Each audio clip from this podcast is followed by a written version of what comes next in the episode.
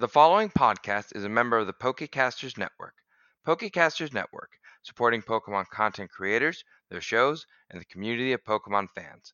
To find out more, check out PokecastersNetwork.com or find us on Twitter and Facebook.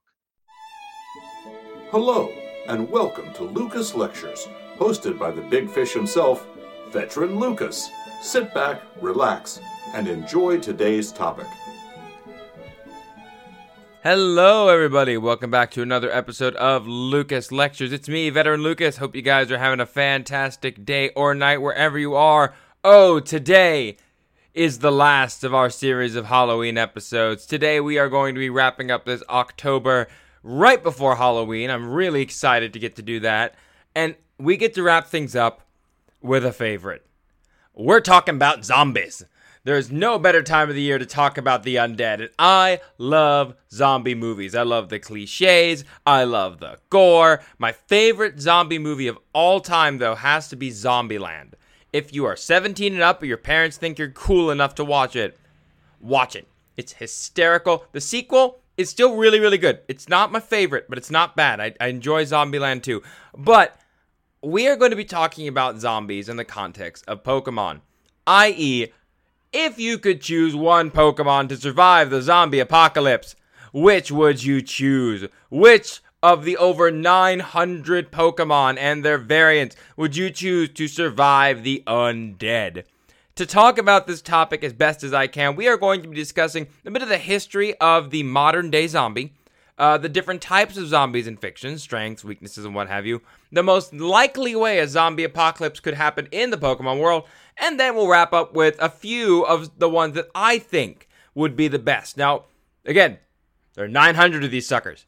You might have a better idea than me. This is just me going off what I know, and I'll go over a little more of that in detail once we get to it. But first, we have to talk about where zombies in the modern context come from. The reason I say modern context is because zombies have the roots in African culture, specifically Haitian culture and voodoo. That's where most people recognize the term. But there are plenty of cultures around the world that discuss dead people coming back in one way or another. But the word zombie, we typically tie it in terms of cinema to Romero's 1968 film Night of the Living Dead. Although, fun fact, he never actually called them zombies in that movie. He called them ghouls. And his ghouls are what set the stage for every single zombie movie that you've seen since then. Uh, this movie was only about 90 minutes long, but it was really cool in a number of ways. Uh, for starters, it actually casted an African American lead. And that was something that was, in a time like 1968, pretty tensions. In fact, a lot of the tension of the 1960s was put into this film in how it was portrayed and how what happens to the main character at the end, how it happens. Uh, I'm not going to spoil the ending to the movie because I think it is a classic that should be watched and laughed at because it's kind of hokey in today's standards. But I think it's really cool that they were able to put that culture in, and that's something that happens a lot with zombies. We tend to put our own world culture into them as the times go on. Now, Romero's creatures followed the basic format of what we think of as a zombie. These were reanimated corpses that fed on the living. Uh, they can be killed with a blow to the head or fire. Can't run, but they tend to move in groups. Uh, the dead rising on on this movie, I'm, I'm sorry, pretty pretty weird. Uh, they blame uh, the dead rising off radiation from like an exploding satellite carpeting the United States and that's what brings the dead back to life. I can't make this up. That's fantastically stupid, and I love it. Now, after Night of the Living Dead, the splatter kind of horror, the zombie horror, led to dozens of films trying to cash in on this undead craze. But it was Dawn of the Dead that really brought it back. That was Romero's second film. He did it 10 years later. So that way people wouldn't associate him as like the zombie guy. He didn't want to be the horror director. He wanted to be Romero, the director. Too late, brother. Sorry. His 1978 movie, Dawn of the Dead, stayed true to form again. A lot more gore this time, a lot more effects, and it got remade. That one got remade by Zack Snyder in like 2003, 2004. That's where Zack Snyder got his start. We can blame the entire DC extended universe on Dawn of the Dead. Uh, for modern times, zombies changed. As people do and as cultures do, we kind of got the ho hum zombie look, but then we kind of got this new take on it in 28 Days Later in 2003. That's where we dropped the idea of the dead crawling out of their hole and we started getting into the infected zombie. Uh, these zombies weren't really dead so much as they were people gone crazy with no perception of anything other than an endless appetite for human flesh, or in some cases, just animal flesh. Uh, these guys have some of the same weaknesses as classic zombies, although they can be a bit trickier to deal with because they can run and they can scream and alert other zombies to their presence. Some zombie movies actually show that these zombies will communicate with each other. Uh, with the movie I Am Legends, they have that. They have their own little subculture of beefed up super zombies who hate daylight. And the reason they hate daylight is because I Am Legend is technically a vampire book, but they turned it into a zombie movie. If you get the chance, read I Am Legends. Do not watch the movie because the title makes no sense unless you read the book all the way to the end. The ending of that book is amazing. Now, things like uh, video games and books also took it a bit further. Uh, Resident Evil really took it that step up, making it like a virus that specifically causes the zombies to mutate. So not only does it bring the dead, quote unquote, back to life or make these people unstoppable killing machines, it also mutates the hosts into all kinds of weird ways. You can get hulking abominations, super quick ones, super smart ones, uh, ones that can spit acid. These zombies started to mutate in ways that just made them into crazy psycho monsters of whatever you wanted. So I do got to give a shout out to The Last of Us because they did popularize one more kind of zombie that is the spore-based zombie. So we're just a mushroom or a fungus of some kind mutates in a way that the spores control our brain and cause us to go and spread the spores elsewhere. There are definitely mushrooms that can do that. There's literally one in the game called Parasect. These things are a real mushroom, but they don't really affect humans. So there's just this idea of, oh, what if the one did? And what if it took over our brain? Truth be told, if a mushroom actually did do that, have you ever seen what happens to those uh, critters that get taken over by mushrooms? They don't get aggressive. They get looking drunk, like they basically just wobble around, try and find the highest point they can, and then die, and the mushroom takes over. So, truth be told, if we were attacked by spore zombies, we wouldn't get angry, we'd just get tired and really want a tan. So, with the classic and modern day zombies we know and love today kind of spread out pretty quickly, let's talk about Pokemon. What exactly would we be dealing with here in a Pokemon based zombie apocalypse? So, first things first, we need to cross off the ghoul zombie, the undead crawling out of the tomb zombie. Those would not exist in Pokemon. And the reason being is that this is a Japanese game. And in Japan, there are little to no solid corpses to reanimate. The practice of cremation here is super common, one for religious reasons, and two for practicality. We are in a cramped country here in Japan. It is uh, over 100,000 people in an area about the same length as the eastern coast of the United States. It is not easy to find a plot of land to bury a solid dead person, let alone millions of them. So they just set them on fire, cremate them, and uh, respect the ashes. So you wouldn't really get anything rising from the grave because there's no grave. In this case, we are going to have to go with the science zombie. We're going to have to go with one of the evil teams I'm going to say Team Plasma because I hate them the most because they're based on PETA. Let's say Team Plasma tries to make a human killing virus. Let's say there's one really crazy one of those guys like, you know what, we got to free all the Pokemon, man. We got to free them all by killing all the humans, man. And when they do that, instead of killing everybody, they release a virus that makes zombies instead, and one of them gets loose. Now, the idea of turning a living organism, crazy psycho rage monster, going full beast mode, not entirely out of the realm of possibility in Pokemon. In Gen 2, Team Rocket did that with radio waves to that poor Gyarados out in that lake. That red Gyarados was effectively a rage monster. It was so angry, it was trying to kill anything that went near it, and then someone happened to catch it and calm it down. So there's not too much that tells me I can't make a rage monster. Uh, the zombies, when they get loose, they would, you know, do zombies do start attacking everyone.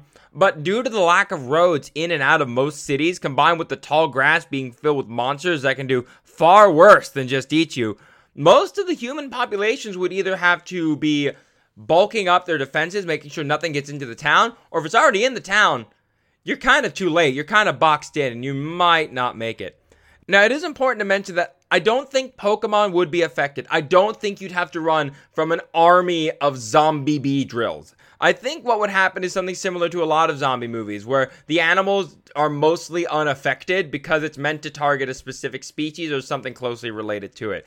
But that doesn't mean they'd be actually helping you. It just means that they wouldn't be trying to kill you as badly. They would just be like, oh, look, those humans are chasing each other. Look at that.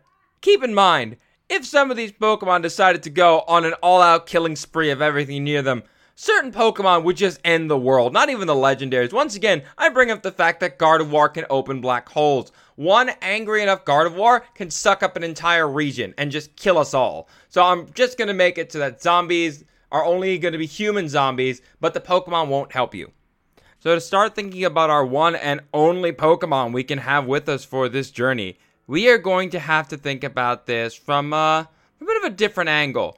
So, if you've ever heard of it, uh, Maslow's hierarchy of needs is going to be what we need to start deciding this. So, if you don't know what the hierarchy of needs is, it's the list of needs everyone needs to reach self actualization. It's uh, built like a pyramid, and it has its strongest base, and then all the way up, it gets a little bit smaller, smaller, smaller uh, the things at the bottom are the most important, and then things at the top are the the final goal of self-actualization. So the order goes: physiological needs, then safety, then love and belonging, then esteem, and then finally self-actualization. In this case, whatever Pokemon we get has to be able to produce at least those first two for us. We need to be physiologically safe and fed and cared for, as well as safe. They also have to be able to be cared for pretty easily because if that one Pokeball breaks, he's still or she's still with you, but you're gonna have to walk around with them, and it might be hard to transport some of these. Now, keep in mind, with all the Pokemon you bring, you want to be able to move quickly with them, but you also want to be able to have them take a hit. The Pokemon centers are down you are going to have to let this thing heal naturally. So you have to be able to have a Pokemon that can take a few hits from the zombies. They're not going to turn into zombies if they get bit, but enough zombies can kill just about any animal on Earth. I'm sure enough of them can do some pretty good damage to a Pokemon if you're getting an endless army of them charging at you. Even the toughest Pokemon can be killed by just pure numbers. Uh, be careful when you pick your Pokemon as well because you gotta care for its specific needs. It's not just food. If you remember our starter showdowns I did, uh, these Pokemon are gonna need specific environment, specific enrichment. You wanna get something that is going to have to contend with all those needs fairly easily. So when I went through all of that, I decided to pick eh, about four Pokemon that I think would be really, really useful for different reasons so let's start with my number one pick because he's one of my favorite Pokemon of all time. He was on our old logo. Golurk is my number one pick for going through the zombie apocalypse. Now, when I brought this question up on Twitter and Facebook, we did have someone who mentioned Golurk. That person is very smart, thank you. We also had people mentioning legendaries like, haha, I can use Dialga, go back in time and stop the zombie apocalypse. Well done. Very selfless of you, but no legends. That's not fun. Anyway, with Golurk, the reason I picked him is because he's not just a ground type, but also a ghost type. He is solid, which means he can carry me around, but he can also dip into the shadows and fly away if he needs to. The number one reason I really picked him was the fact that he could fly, but the other reason was that he is a solid stone monster man. He is nine feet tall and can easily crush just about anything coming near him. Do I need to feed him? Nope. His core has something of an infinite energy supply. I don't need to worry about feeding him. I don't need to worry about bathing him. All I gotta do, hop on his back and fly to different areas looking for survivors or good food to eat, a place to land, just looking for a safe place to go. Golurk is the perfect Pokemon for someone like me who would try and go the nomad style. The someone who'd just be going place to place, picking up scraps and helping people where I can, and you know, keep going. But the downside to a Golurk, one I fully recognize, is that this thing is loud. This thing doesn't fly by like hovering silently. This thing flies by firing rockets. Everything knows you're coming. Raiders, zombies, Pokemon who are territorial, everything knows that a Golurk is coming. You have to be able to contend with that. Now, if you're looking to say, well, I don't want to run, I want to start a village, I want to start rebuilding a society little by little, well, there are a few Pokemon you can do with that. The one uh, Chris and me were talking about when we were discussing doing this episode was Conkeldurr. Conkeldurr gets a lot of uh, you know a bad rap for being kind of a hideous monstrosity, but I love seeing him just flex his ridiculously gross arms in the anime. It's fantastic. But the thing that makes Conkeldurr so useful is that he makes his own concrete. He can literally help build walls around your entire village, around your entire area to keep you and whatever survivors you got with you safe. Machamp, don't get me wrong, strong, ridiculously terrifying, but his only skill is punching and breaking things. Conkeldurr can punch and break things too, but he can also build a wall, and his cement is ridiculously powerful. However, the downside to having a concrete guy and building walls is that occasionally walls can fail. If you've ever watched the movie World War Z, doesn't have a lot of redeeming factors, but what it does show is that the zombies, if they pile up on each other, can climb just about anything. If you're looking for a bit of more of a sustainable lifestyle, if you're looking for the Pokemon to just help you get through the zombie apocalypse through peace and through calm, uh, I would definitely recommend multiple grass starters. Torterra, Sceptile, Meganium, and Venusaur all kind of function the same way when it comes to this sort of stuff.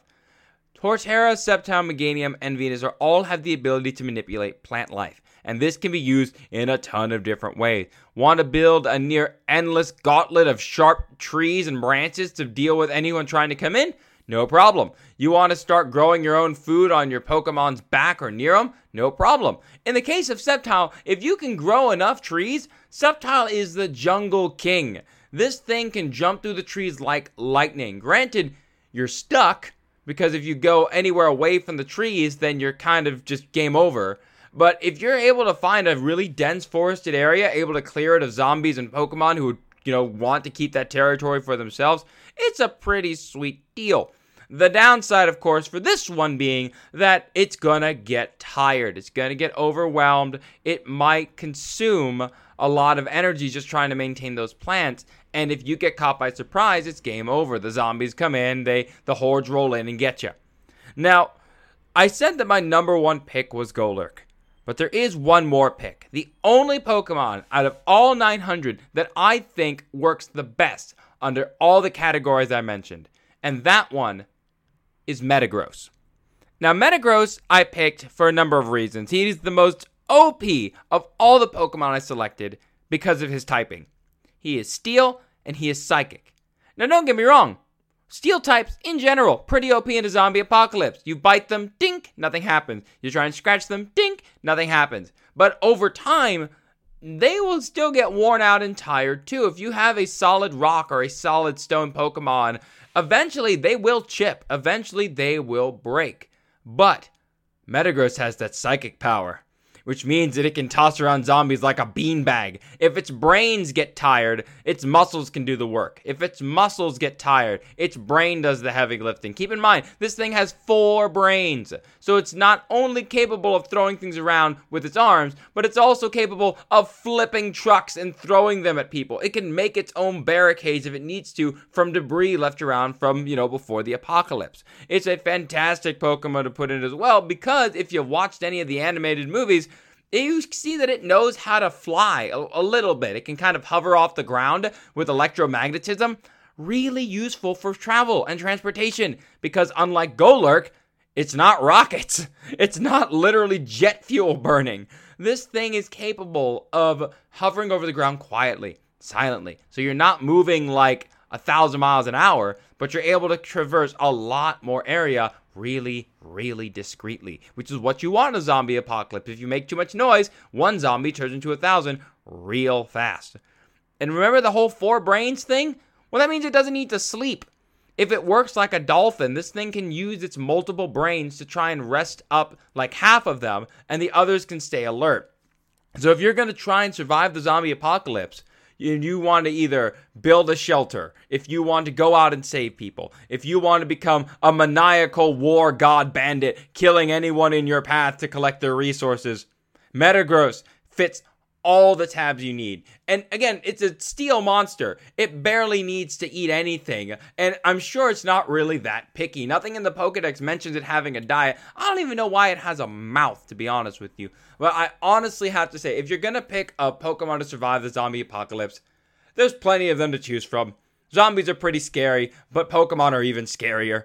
If you choose almost any one of your favorite Pokemons, if you're picking a Raichu, you can fry their brains. If you pick a Scizor, you can slice them to ribbons while then getting away with a quick attack. If you pick an Absol, it can alert you for anything dangerous coming your way. If you pick a Wailord, you can literally just start your own personal party boat. If you pick a Blastoise, you can go from town to town in the harbor just blasting away at any zombie off the shore. There's so many options to go with when it comes to surviving the Pokemon zombie apocalypse, and that's what makes the question fun. Unlike the Billion Lions thing where everyone tries to be a scientist for like five minutes, for this one it's just, oh, Pokemon are so horribly dangerous, just about any Pokemon I pick can help me survive. I think that's a really fun question to pick because remember, no matter how ugly you think a Pokemon is, every single Pokemon has someone who loves it. Someone thinks that Weedle is the number one Pokemon. I don't know who you are, Weedle lover, but you got issues. But I respect you and I respect your way of thinking. But on that note, I do want to thank you guys for getting to listen to this in this rather spooky episode. If you guys have an idea of a Pokemon that can survive the zombie apocalypse, we're always on Twitter. We're always on Facebook. I love hearing the ideas you come up with. Just remember, no legends. Let's have some fun. Oh, and no Gardevoir either. That black hole thing really just bothers me. I bring it up multiple episodes. The fact that it can make black holes just makes it too dangerous to live. It's too dangerous to be a Pokemon. I don't like it on the list. But anyway, if you guys have any other comments, anything you want to talk about, anything you want us to bring up on our episodes, leave a review, leave a message. We are always listening. On that note, I want you guys to have a wonderful and safe Halloween. I want you guys to enjoy it with your friends and loved ones. Please, please, please stay safe. I will see you guys in the next episode. Peace!